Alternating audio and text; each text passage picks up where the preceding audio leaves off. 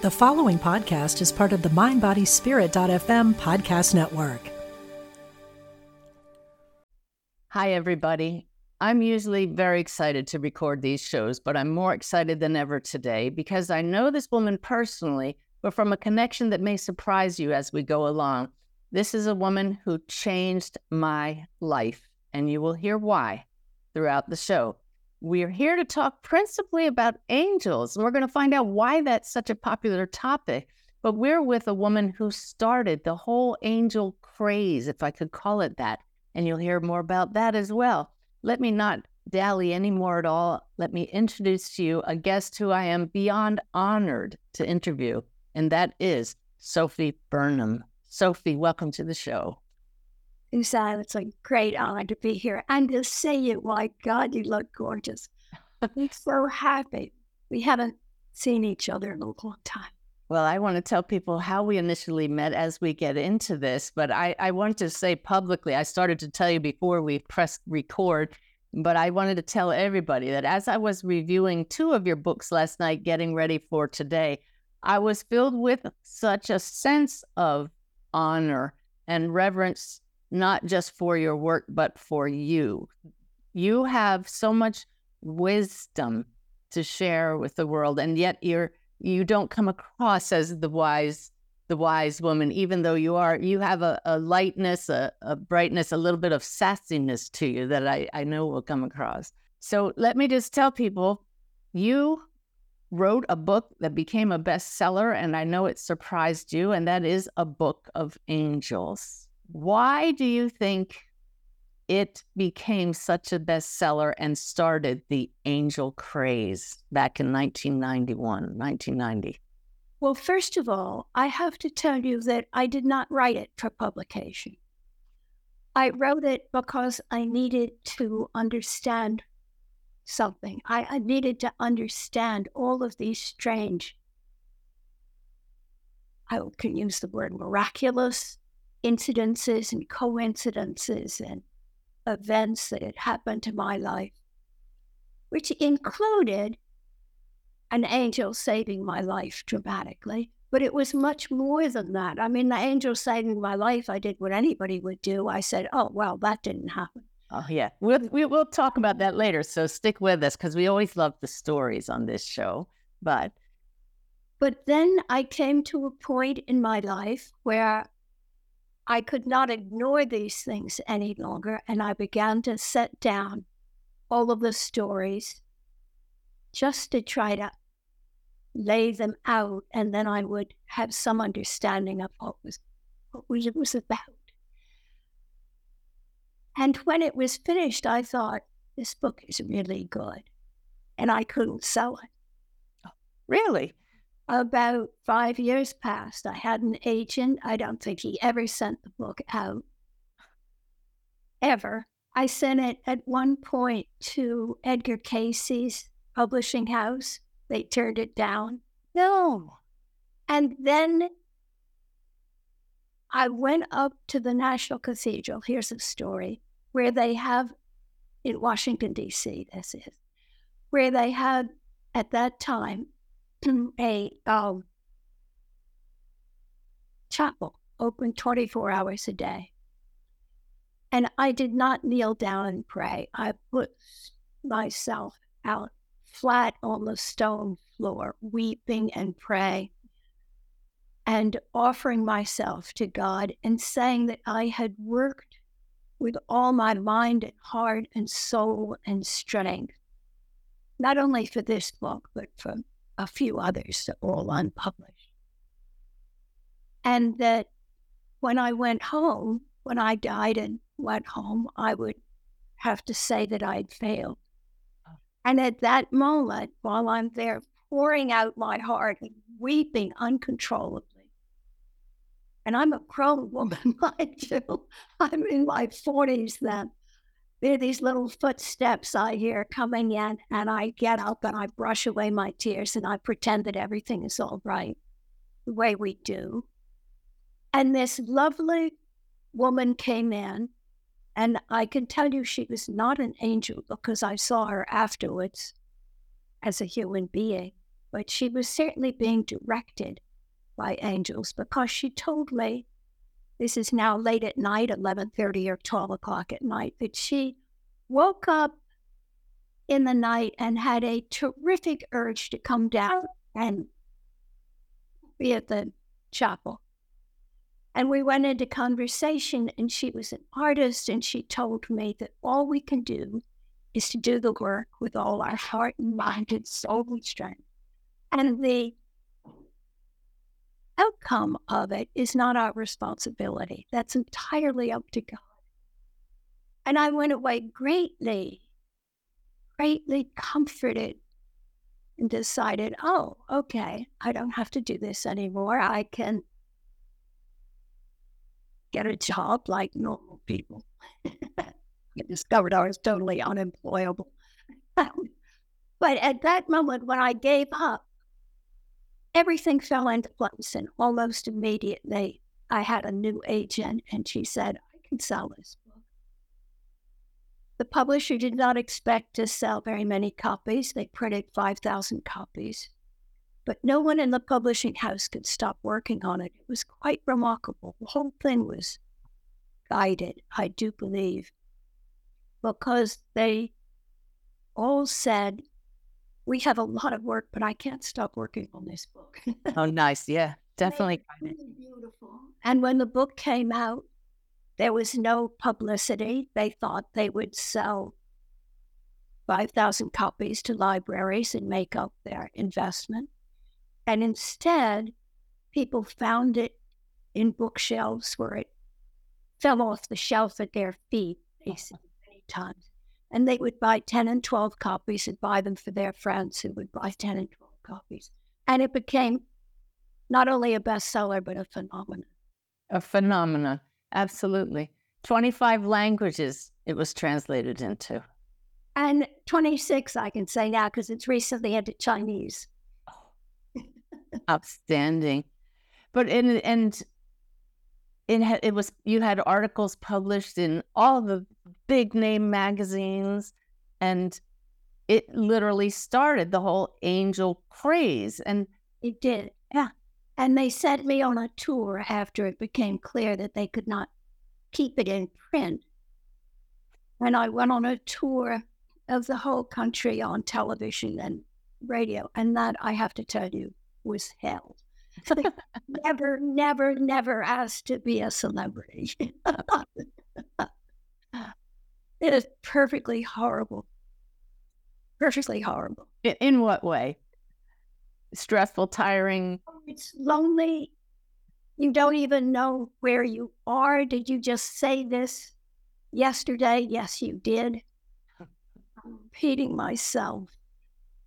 And, and you're lonely and you're tired and you want to go home. Yeah, be alone. You don't want to. I mean, it's a big deal to present yourself. And on the radio or the television shows, they haven't read the books. They don't know what they're talking about.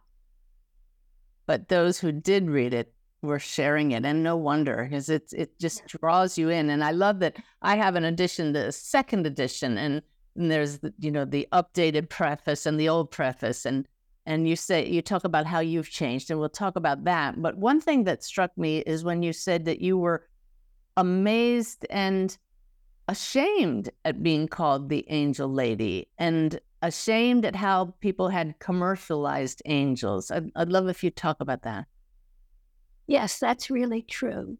Um, all these little angel stores broke up. They stopped now mostly, but they were selling angel bric-a-brac and towels and T-shirts. It was everywhere. And and I felt that it diminished and trivialized something that to me was sacred and holy and beyond description, beautiful. Um, something beyond our comprehension on this physical plane.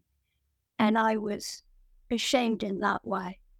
And I was ashamed also because in my upbringing, I'm considerably older than you, but in those days, a young girl, a woman, might be in the newspaper for birth, marriage, and death. And that was it. We were not supposed to claim our power the way the way women can now, and the way I'm so happy to see that we are doing. I'm just, yes. Well, why, I mean, angels, I mean, we know the angels weren't ashamed. This was all part of a plan to popularize them more, to bring them into our awareness. Why do you feel they waited so long? Why did they, why did they suddenly burst into the popular realm? God's timing is perfect. And if it had come out in nineteen eighty-five, when I wanted it to come out, people would not have been ready for it. There's a moment, and God's timing is always, I say God as if I knew what God was, but of course, what? You, a spiritual director, I mean, you you are trained as a spiritual director. You, we all have our own concept of God, but all one has to do is read your books, and you know, you know. Uh, I know. But it's, let me call it the divine or fate or this spiritual has has plans, and it was the right timing. And it has continued to be ever since. It was a period earlier of uh, total secularist humanism, which I completely agree with also. But suddenly this burst of spirituality, of opening up, and people could see in their hearts the goodness of it all. But- God's timing. And so we're going to go off the topic of angels for just a minute so I can tell people how you changed my life and the divine timing of that. And there's a detail that you probably don't know, and there's going to be something that surprises anybody who's read my book, Messages of Hope. And that is that you and I met. Do you remember how we met? I do. We were met at Ann Gaiman's workshop. That's right. Ann Gaiman is the medium who I featured in my book, The Priest and the Medium.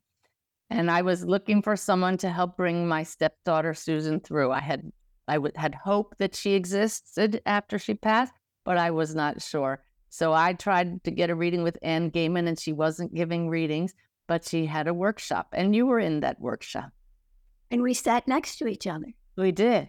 But I don't know if you remember this moment when Ann Gaiman said, "Someone is going to write my biography, and I don't know who it's going to be. People have been trying for years." And I remember you raised your hand and you said, "I'll write it." Do you remember that? No, I don't remember. And and I remember thinking, God, I would love to be the person who writes her biography. But look, sitting beside me is a New York Times best-selling author. Who am I to think I could write Ann Gaiman's biography? Well, that was a whole spirit thing. That that was a setup so that I would meet Ann and that would unfold. But it was our your yours and my connection in that class that showed me you could see spirits. I remember going to you after class and saying, "Are you a medium?" Do you remember that? I don't remember that, but I do remember giving you a reading in that class. It wasn't in the... I don't remember what came through, but I remember being astonished at how much I knew. Well, this is the life-changing part. So if you don't remember it correctly, it's because it was just probably another reading for you.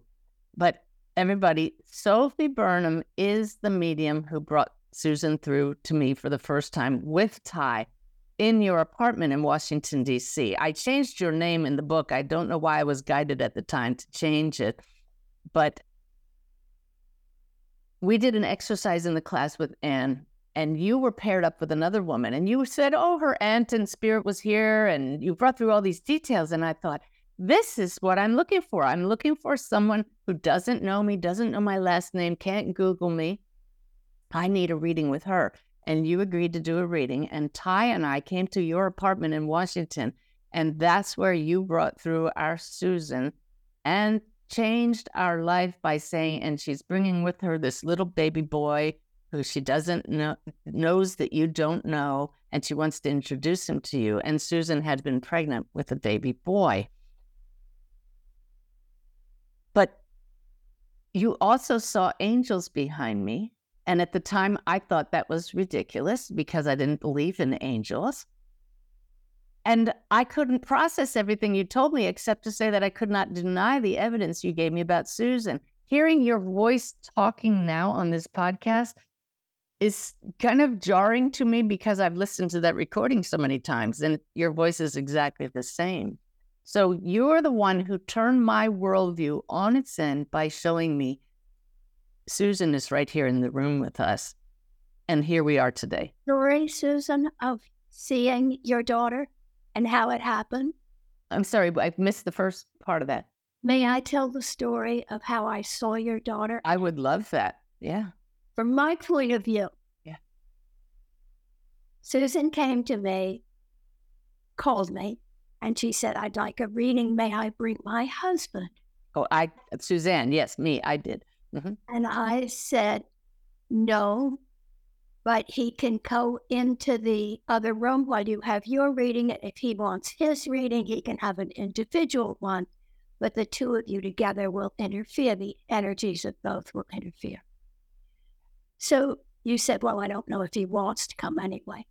Anyway, you came, and he came also. And I put him into the other room, and we settled down, and I started the reading with seeing the angels. And then I felt, oh, there's a spirit that wants to talk, but wait, I'm not ready yet. I'm still talking. Wait a minute, wait a minute. And then finally I said to you, there's a spirit here who wants to talk to you. And she keeps saying, mother, mother. And you said, I don't have any children. And I said, well, that's not my problem. She's calling you her mother. And you said, what'd she wear?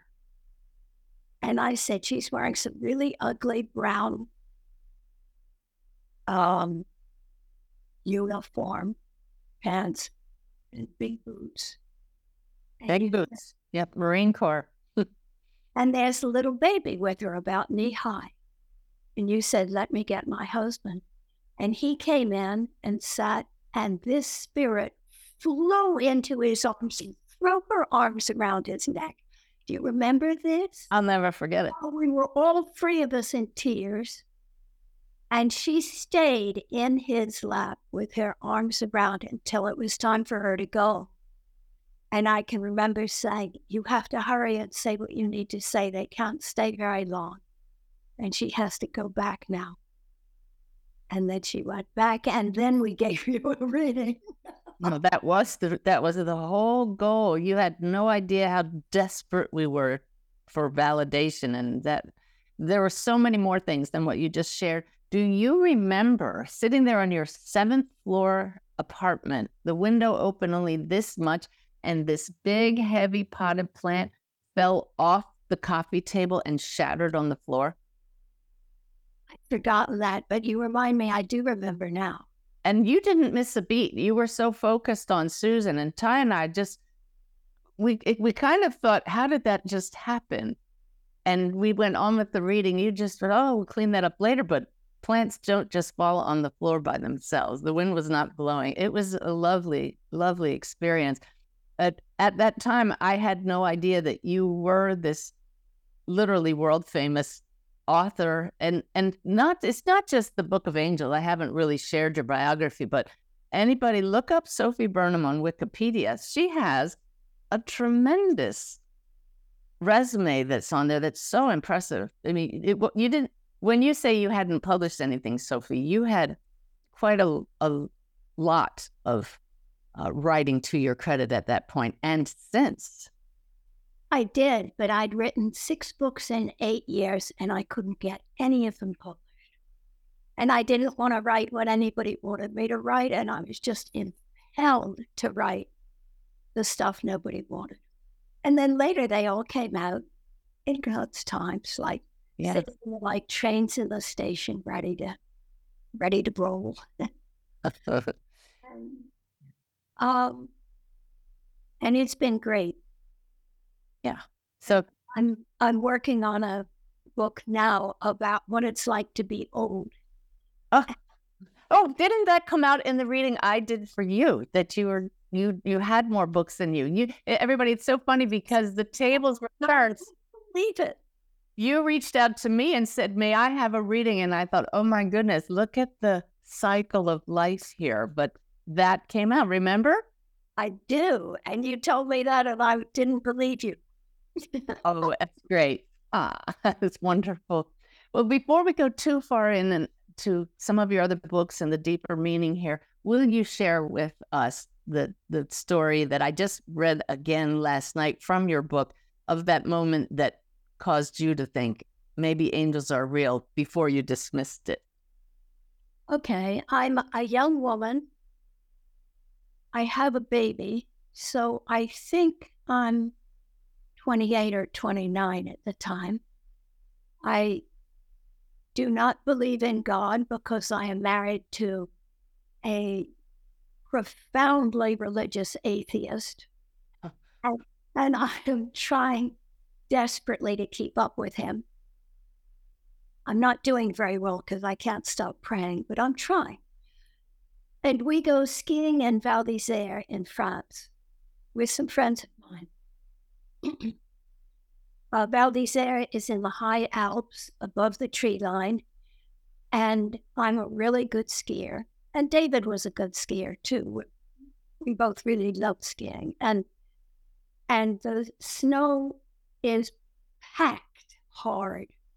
In Val d'Isère, they do not have, have, uh, ski patrol who who scan the slopes afterwards to find people who've been lost or fallen down. So you'd better stay on the piste, on the track. Don't go off the track because you'll fall off a cliff or you'll start an avalanche. So we're skiing and I'm David. David is ahead of me and he stops on a kind of slope where it's going to turn off to the to the right and go around a corner. And I'm coming down the hill toward it really fast and I put my skis together to stop. And it's hot. The snow is so hard. It doesn't, like, need, skis don't even grip. And I go right past it and down. And then the next thing I know, I'm falling with my skis over my head, looking at the sky. I'm falling head first. And I'm going really fast on snow that is like ball bearings. It's so hard. And I can't seem to pull my skis around and stop myself. And at a certain moment, I say, it doesn't matter.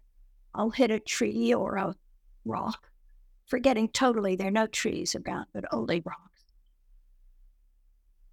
And it doesn't matter because at that moment, my heart leapt out of my body and I thought, home, because between my skis looking at the sky, I see this colors we don't even have words for. It's not only yellow and blue and pink and green, but shades I've never seen before. And it is absolutely staggeringly beautiful. And as I say, I think, home. Although I don't know what home means, mind you. It's just my heart's word.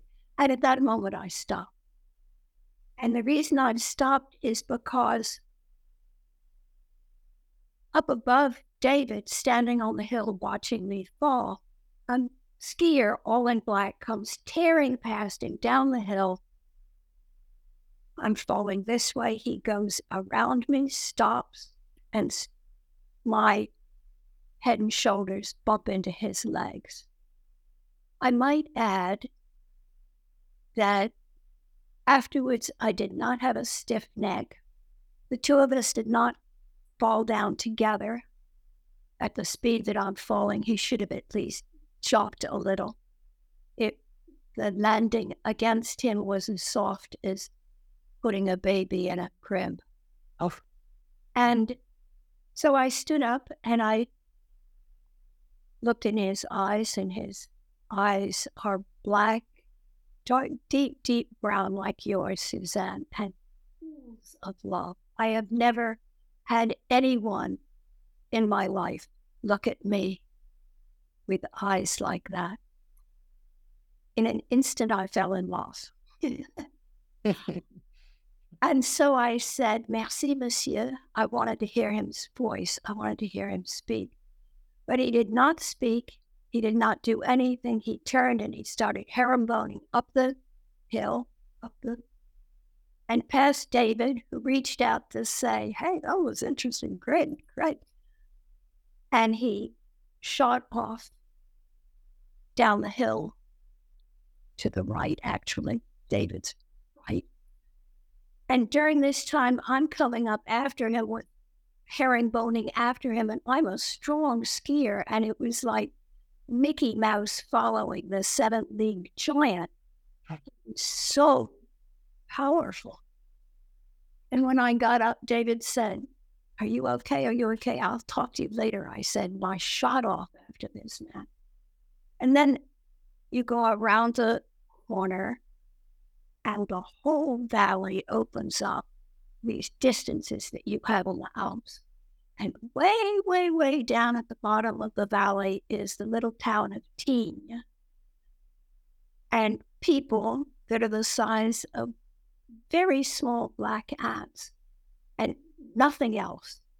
Not a single person anywhere to be seen, and certainly no one skiing in a black ski suit at a time when all the skiers are skiing in bright colors.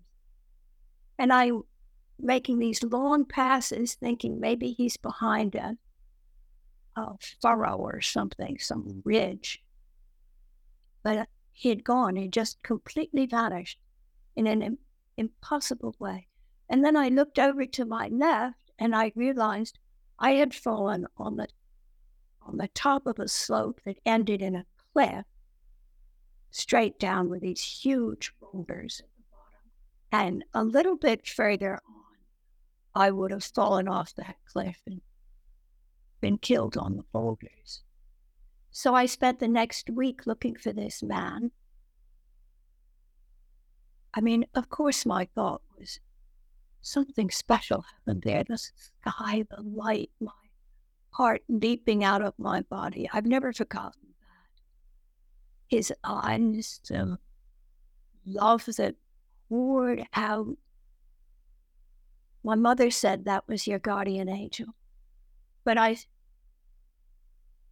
I dismissed it because I was not prepared to do what accepting it would require of me. I was the, a wife and the mother of a little girl. I could not go and found hospitals and start charitable organizations. I'm not that person. And, and um, why me came up a lot.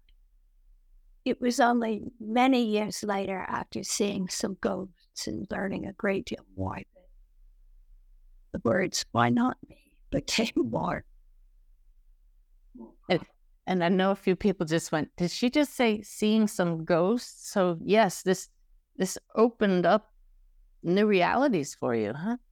It completely opened up what is a reality that we do not see. Most of the time, it's all around us. Everything, Suzanne, is shining with its spiritual light. And now that I've reached this incredible age in my eighties, I see it most of the time. Most of the time, if it is one of the great gifts that I have managed to live long enough to be able to. You are a gift. Your writing inspired me so much that after I read A Book of Angels, initially after our reading, I went on to read more of your books that talk about deep spirituality. And even in The Book of Angels, you address the big questions that so many of us want to know. And I would love for you to address this question of why were you, or why are certain other people saved from accidents, when there are many people who watch this program and they say, "Why wasn't my child? Why wasn't my partner saved by an angel? That's the big question, isn't it? Yes. The big question. Well, one one thing that I have truly come to believe. Let me get a sip of water. One thing that I have truly come to believe is that we do not die. There is no death. There's a passage from one form into another form. And the people that we called died are still there with us in another form, invisibly. And to that extent, it doesn't matter. I think, I can't remember who it was who said, as soon as you come to terms with life, you know how to, with death, you know how to live. Once you understand that death is our friend, um, first, everything becomes more precious in this life because we know how temporary it is. And secondly, knowing how temporary it is and how we'll see it on the other side also. And as you say that, you know, you... Frankly, crazy. I know there are people out there who do not believe at all that anything happens after you die, but I have seen so many spirits. I have had so many strangers and loved ones come back and talk. How can I not yeah. share what I know? And as, But as you said, once you come to terms with death, it doesn't matter. Those who are grieving will say, but it matters to me. I want them back. Would you address that? I will say that is an expression of your love. Grief is nothing but love. And it doesn't have to be pleasant. you, you take your grief and you turn it around and say, this is me loving. It changes the pain. It is no longer as painful. It's it's different. Just as loving is different from wanting. There's so much to say about this. Many times we say, my prayers are not answered. I want, I lack, I need. And we get trapped in the want and lack and need. And we're begging and needing and wanting and lacking. And we can't step back enough to receive, have the gift given to us. So one day I was communing with my spirits or guides or angels, and I asked a question and the answer came, pray. And I thought and asked, why should I pray? You know what I want. What's the point? And they, and the answer came to me, seemed like a painting, Suzanne, where you see it all at once and then it divided into three parts. And the first part was, so that we will know what you want in order that we may bring you what you need. Making that distinction between want and need. And the second thing was, because when you pray, you might be on your knees for fifteen minutes, but for fifteen seconds in that time, you will let go and create a window that we can dive through to bring you the desire of your heart. This idea that you have to let go. Okay, I've told you what I want. Now let go and let go. I'm open to whatever comes. But the third thing I would never, never have thought of in a million years. Those two I might have made up, but not the third. And the third was, because we need the energy of your thought and prayer in order for us to do our work. And I had never at that time thought that we are in relationship and they need us to do their work. They are working for us. We don't work for the angels. Being a human is really, really hard. That's why we have angels to help us. Yeah.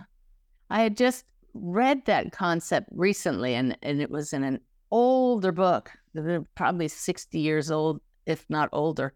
Uh, and it, they called it the law of complementarity, that you must give out your energy to receive the higher energy. And that's exactly that third step that you were talking about. Yeah. Yeah. And yeah. But we also have to let go of want and lack, which acts like the bow wave of a motor boat as it's coming into the dock. You know, you've got to cut the motor back so it can drift in the dock. Otherwise, the bow wave will sweep the boat off to the side. And that's what happens when we're praying constantly from lack. We, we're veered off. We can't can't get to the dock. mm. Beautiful analogy. It's a little frightening to me because I'm going to be docking my boat two days from now. So you just reminded me, cut the throttle back. Yeah. I always pray as I as I dock the boat, angels guide me. You take over the throttle. So you were talking about communing with your your spirits. What is your practice like? Is that a regular thing or just throughout the day? How do you commune? It used to be a very formal thing where I would find myself in a in a difficult place or confused, and I would sit at my desk and I would begin. I'll tell you exactly how I would do it. What I call automatic writing. I would begin by an invocation. God, angels, guides, spirits, come talk to me. I need you. And then I pause and I make little V's with my pencil on the paper, just sort of waiting. And then my hand will write, we are here, or something like that. And then I ask my question, writing it out. And then they answer, writing it out, often in a slightly different hand, often with a, with a knowledge that precludes words. I remember once asking, how do I know I'm not making this up? How do I know it's not my imagination? At which point they went away. And instantly I felt totally different. I mean, I, it was like having a mantle. And then, oh, I'm naked. Almost bereft. Right? Yeah. Yeah. Today, I don't have to do that. I don't have to write it out formally any longer. I think, and I have an answer. And I have come to trust my answers and my intuition. And that takes a little practice. You make mistakes at first, and the mistakes are so that you'll learn what it feels like when you're not listening. And pretty soon, you don't have to be guided with cattle prods down the road. You can be guided with silken reins. Listen. You know, I was stunned when you say about guided and cattle prods. I was stunned reading your biography on Wikipedia that you attended a girls' military and equestrian boarding school. There's the horse reference. With strict discipline. That just, a girls' military school. Way back when, and on the Joe Field, uh huh. And your and for your commencement ceremony, you had the Joint Chiefs of Staff review your military drill. Oh my goodness! I know. Yeah, it was one of the other, my other lifetimes. Yes, yes, yes. And yet, you say in your book these days, and you said it here, you see angels and spirits naturally. Did you do anything to develop that, or did it unfold as a result of your belief opening? What to what do you attribute that? Oh, Suzanne, my whole life has been spent searching for this. Hmm. At girls' military school, I was miserably unhappy because bells rang every hour to tell you to wake up or eat or go to study hall or go to bed. um, every hour was marked with bells, and I could never find myself alone enough to make contact.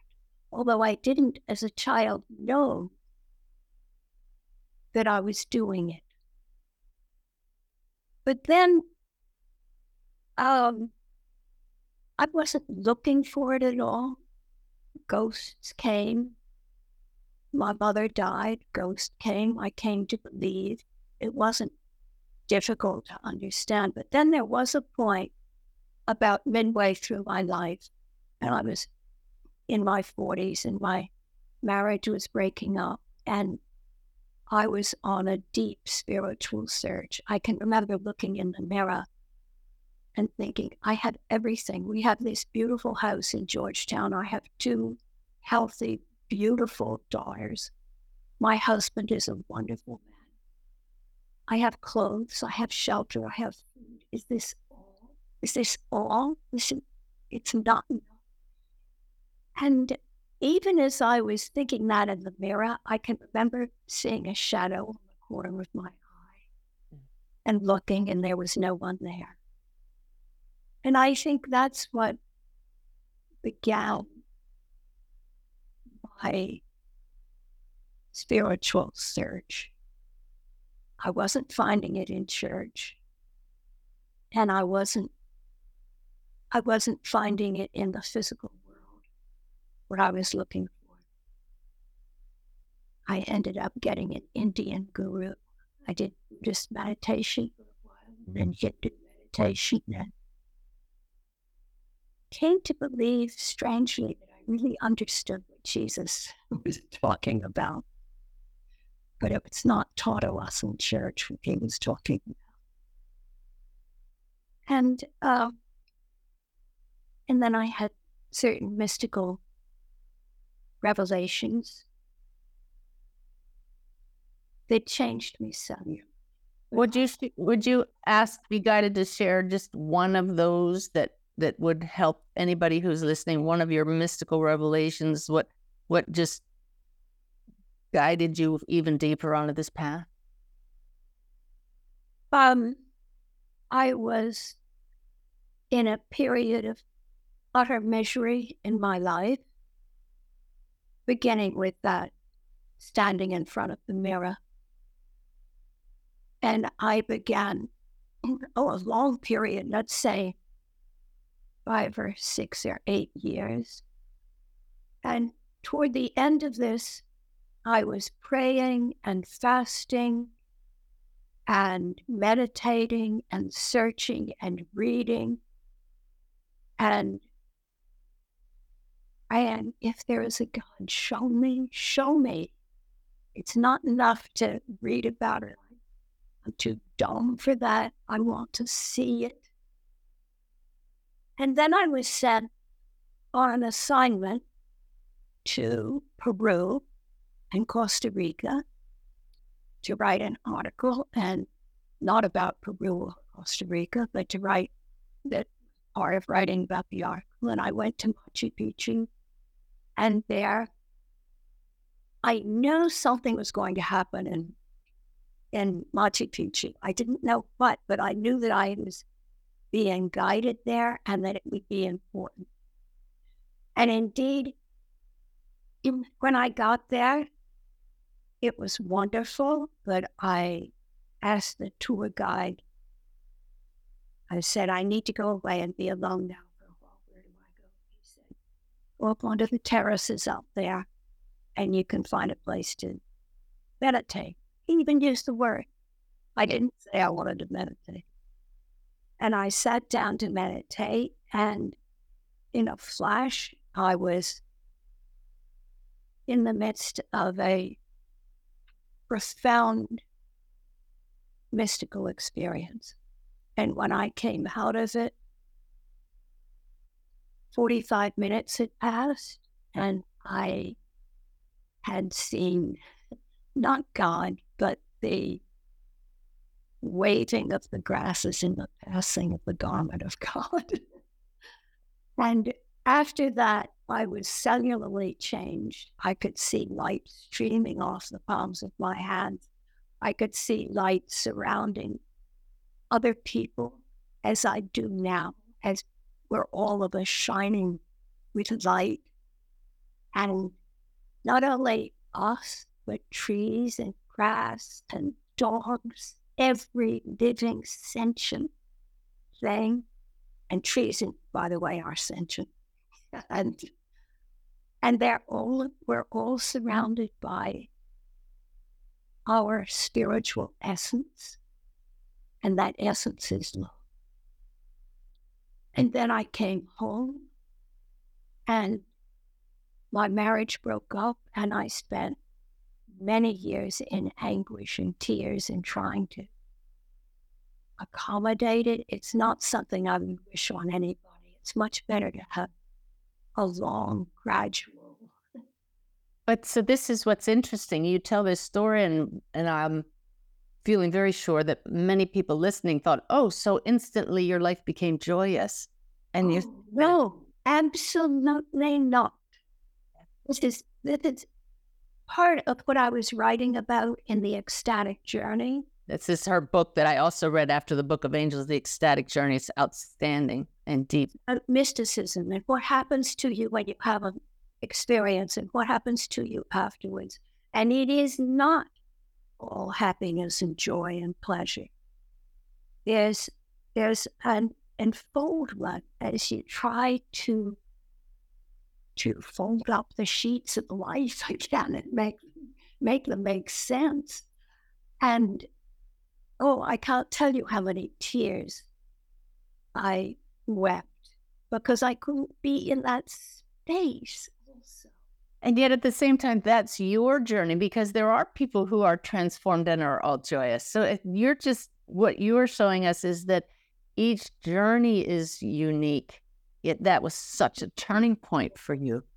Each one is different, and it's a long lifetime journey. And I believe that's why we're here. I believe that we agree to come down to a physical form, and we want to do it in order to have the extraordinary, exquisite experience of having hands to touch with and lips to kiss with, arms to embrace with. We want the experience of holding a child or of having a mother or father, of what it is to have a want, because humans are all about wanting.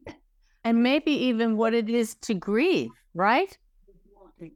And, and what it is to grieve, Sophy, also even that. Grieve, yes, to have these emotions.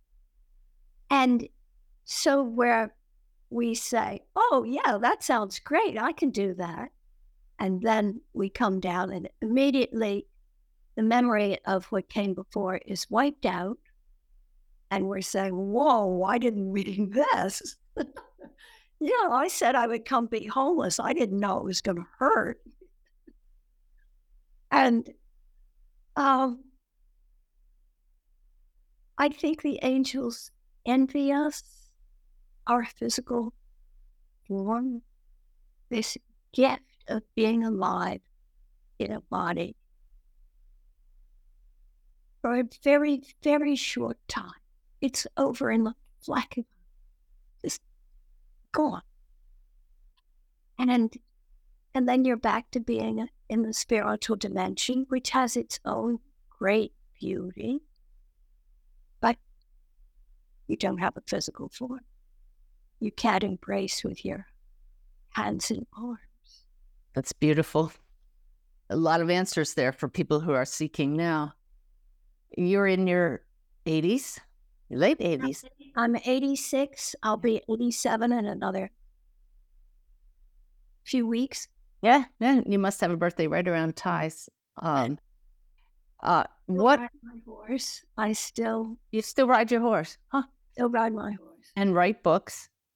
And and yeah, and I love every minute of living. I'm not, I'm not ready to go yet. Yeah, if I do, it'll be okay.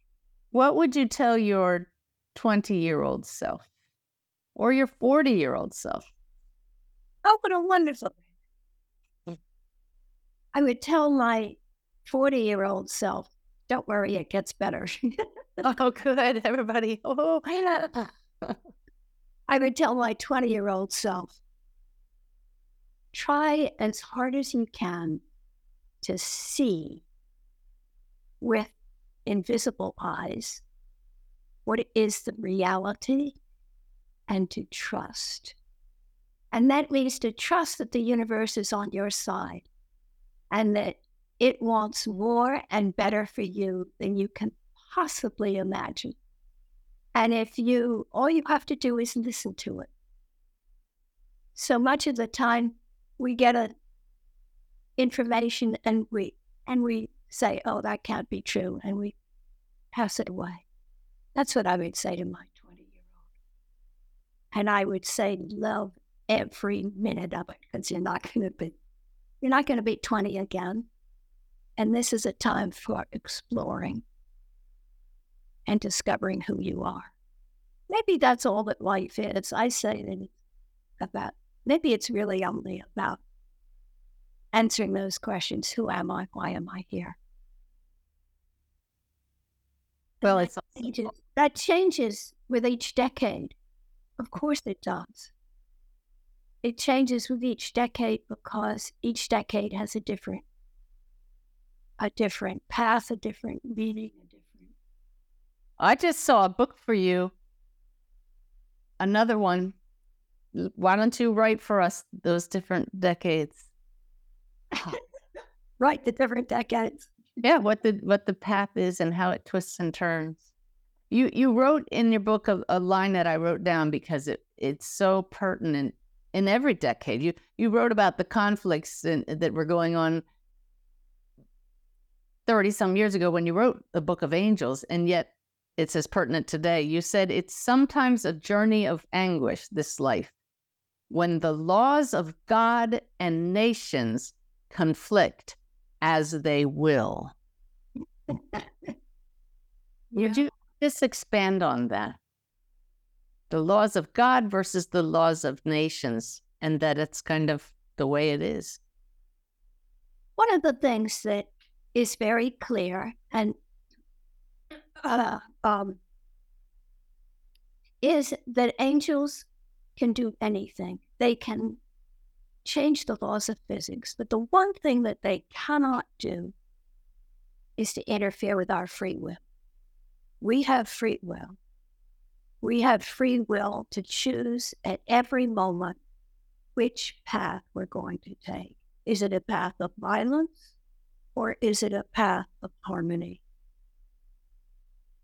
And the angel cannot stop the murderer's hand from driving that knife in.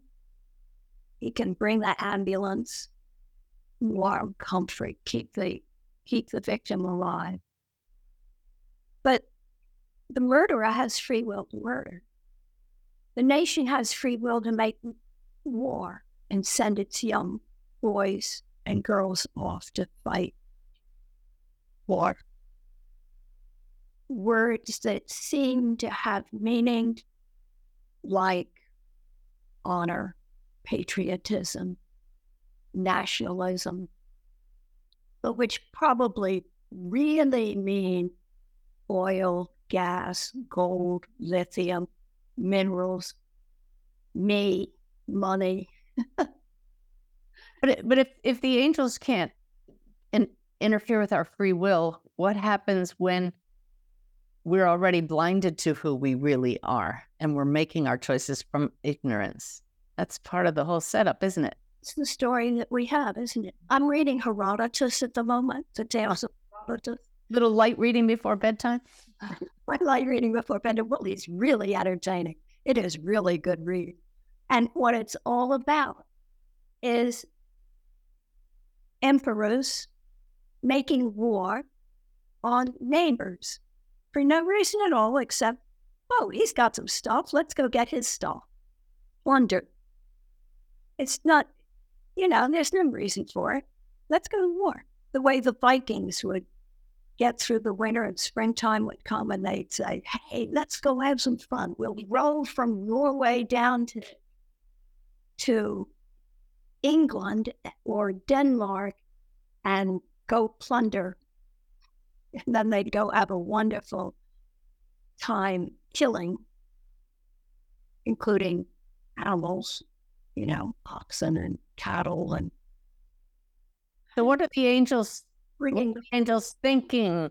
What are the angels thinking? I I love, love throwing these answers out to the, the the angel lady here. Watching with great compassion and love. I remember I remember in my future life progression having this sense of, oh, humans, they're so dear.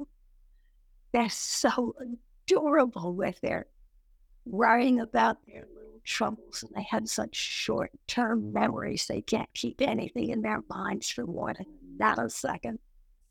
And then they're lashing out. Oh, and my heart just opening up. They're so adorable. That's what the angels are saying. Well, I'm fine. Are you able to shift your viewpoint from human angst to the angel's viewpoint today? Yeah, but it shifts back and forth because I also look at what's happening in, in the Middle East, and I am as anguished as anyone. It is intolerable. Intolerable. And yes, there's cause on all sides, and what do they do? We just kill each other. It's so stupid. It is so stupid. But that's what they did also in five thousand B C, and that's what we will be doing in five thousand A D, because this is the human condition. This is the point, and and and it's and it's. What you shared here that, that, and what the Awaken Way teaching is all about, that we are not only human. That's the relief valve right there. The awareness that this is just a, a this is a, a sidebar in eternity. Yeah. And we are making huge progress. If you look back in history at the way people treated each other in Herodotus' time, or in the Middle Ages, in twelve hundred, and, and that's really only eight hundred years ago. Or bring it forward to the seventeen hundreds, and how we treat ourselves now, what we consider right and just now. There is huge, huge spiritual awakening. This is the thing that we don't see because we just focus on what's here and now, but it's definitely, my guide said we've moved from the dark ages to the dim ages, and that's an improvement. Little tongue in cheek, but we do need a little humor sometimes, or we would lose hope. Oh, absolutely. And you have only to leave, read a little bit of history to understand how far we've come. We are so, the whole world is in upset about a war in Ukraine and a war in Gaza. Imagine that. That has never happened in the history of the world before. Wait a minute, wait a minute. We got to stop this. This is not right, people are saying. And the war in Sudan. The human heart knows how we're supposed to be. And then the brain gets in the way and and wants and needs and desires and lust and greed and and uh, fear. Fear is huge. Is this why we're given angels? Is this why the angels are here? I say it again. Is this why we're given angels to help us through these times? Oh, yeah. Oh, absolutely. We have angels that came with us when we're born and will continue with us through our whole life. Because, as I said, it's really hard to be a human being. And and look at the children of today. They're so wise.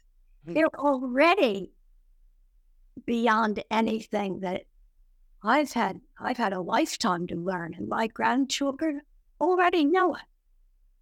We're we're becoming a better humanity. That's... I really am very optimistic about that. So let's let's conclude this with you please addressing you you were ashamed and embarrassed about starting the angel craze. How do you feel about it now? Well, now it has very little to do with me. It's been taken over by other people.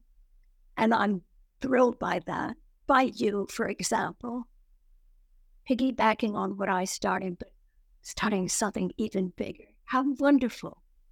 Well, that's what that's that's the evolution of the whole species, right? It's ripples. You just you sent the ripples out, but now the angels I don't have to I don't have to be in the forefront. I don't have to be famous. I don't have to be anything except go watch it at this point. And I guide, I am guiding a lot of people, and I still give readings to people, and I'm still writing, and I have a book coming out, I hope, next year. Uh, it's finished. My agent, a new agent, has been plunked into my lap and loves it, and so that should do. And then, and what is the title? Do you have a title yet? I do have a title. The title is "The Wonder and Happiness of Old Age." Here's to Eleanor, and it comes from my niece, great niece, I don't know, cousin. I don't even know what she is. My grandmother's, my aunt's granddaughter. And we were having a cup of espresso in a in a cafe in Paris. And she turned to me and she said, I'm fifty-nine. I'm going to be sixty in another few months. Tell me what it's like to be. And then she stopped because she didn't want to use the word old. You're sixties. You won't even notice you're sixties. But then I came home and I started thinking, well, how is it different? Being old. What is it like to be old? And why do we, why are we so afraid of being old? Right. Not actually afraid of being old. We're afraid of the pain that we think accompanies old age. But that doesn't have to happen. Wonderful. Well, I love that you're still sharing your wisdom with all of us. I went and I looked up sophy burnham dot com and it doesn't exist anymore. It doesn't. Well, I brought up like a page that wasn't there. Is that your, is, did I type it wrong perhaps? No, it should be sophy burnham dot com. Okay. I'll have to, isn't that interesting? All right. Good. That interesting. Okay. And I'll go check that out. You should check that out. And by the time this airs, I'm sure it'll be fixed. Yes. It's great fun. I really love, I really love to talk about these things. Oh, I could talk about it for ever ask my husband. Well, what happens is our energy gets bigger and bigger and bigger. Oh, yes, definitely. Well, you have just a lovely energy, so much wisdom to share, and I'm so grateful that you came onto the scene when you did and answered a prayer. What a great story that I didn't know about the origins of how the book finally became published, but again, everything in divine timing, and it was just divine talking with you. Thank you for agreeing to be on the show. All right, everybody. Thank you for joining us. And we will continue to have beautiful guests like Sophy each week and lots of things going on. I invite you to check out my website under featured events where we can meet in person or online and also find out about future guests. You go out and have a great rest of the day. Bye-bye.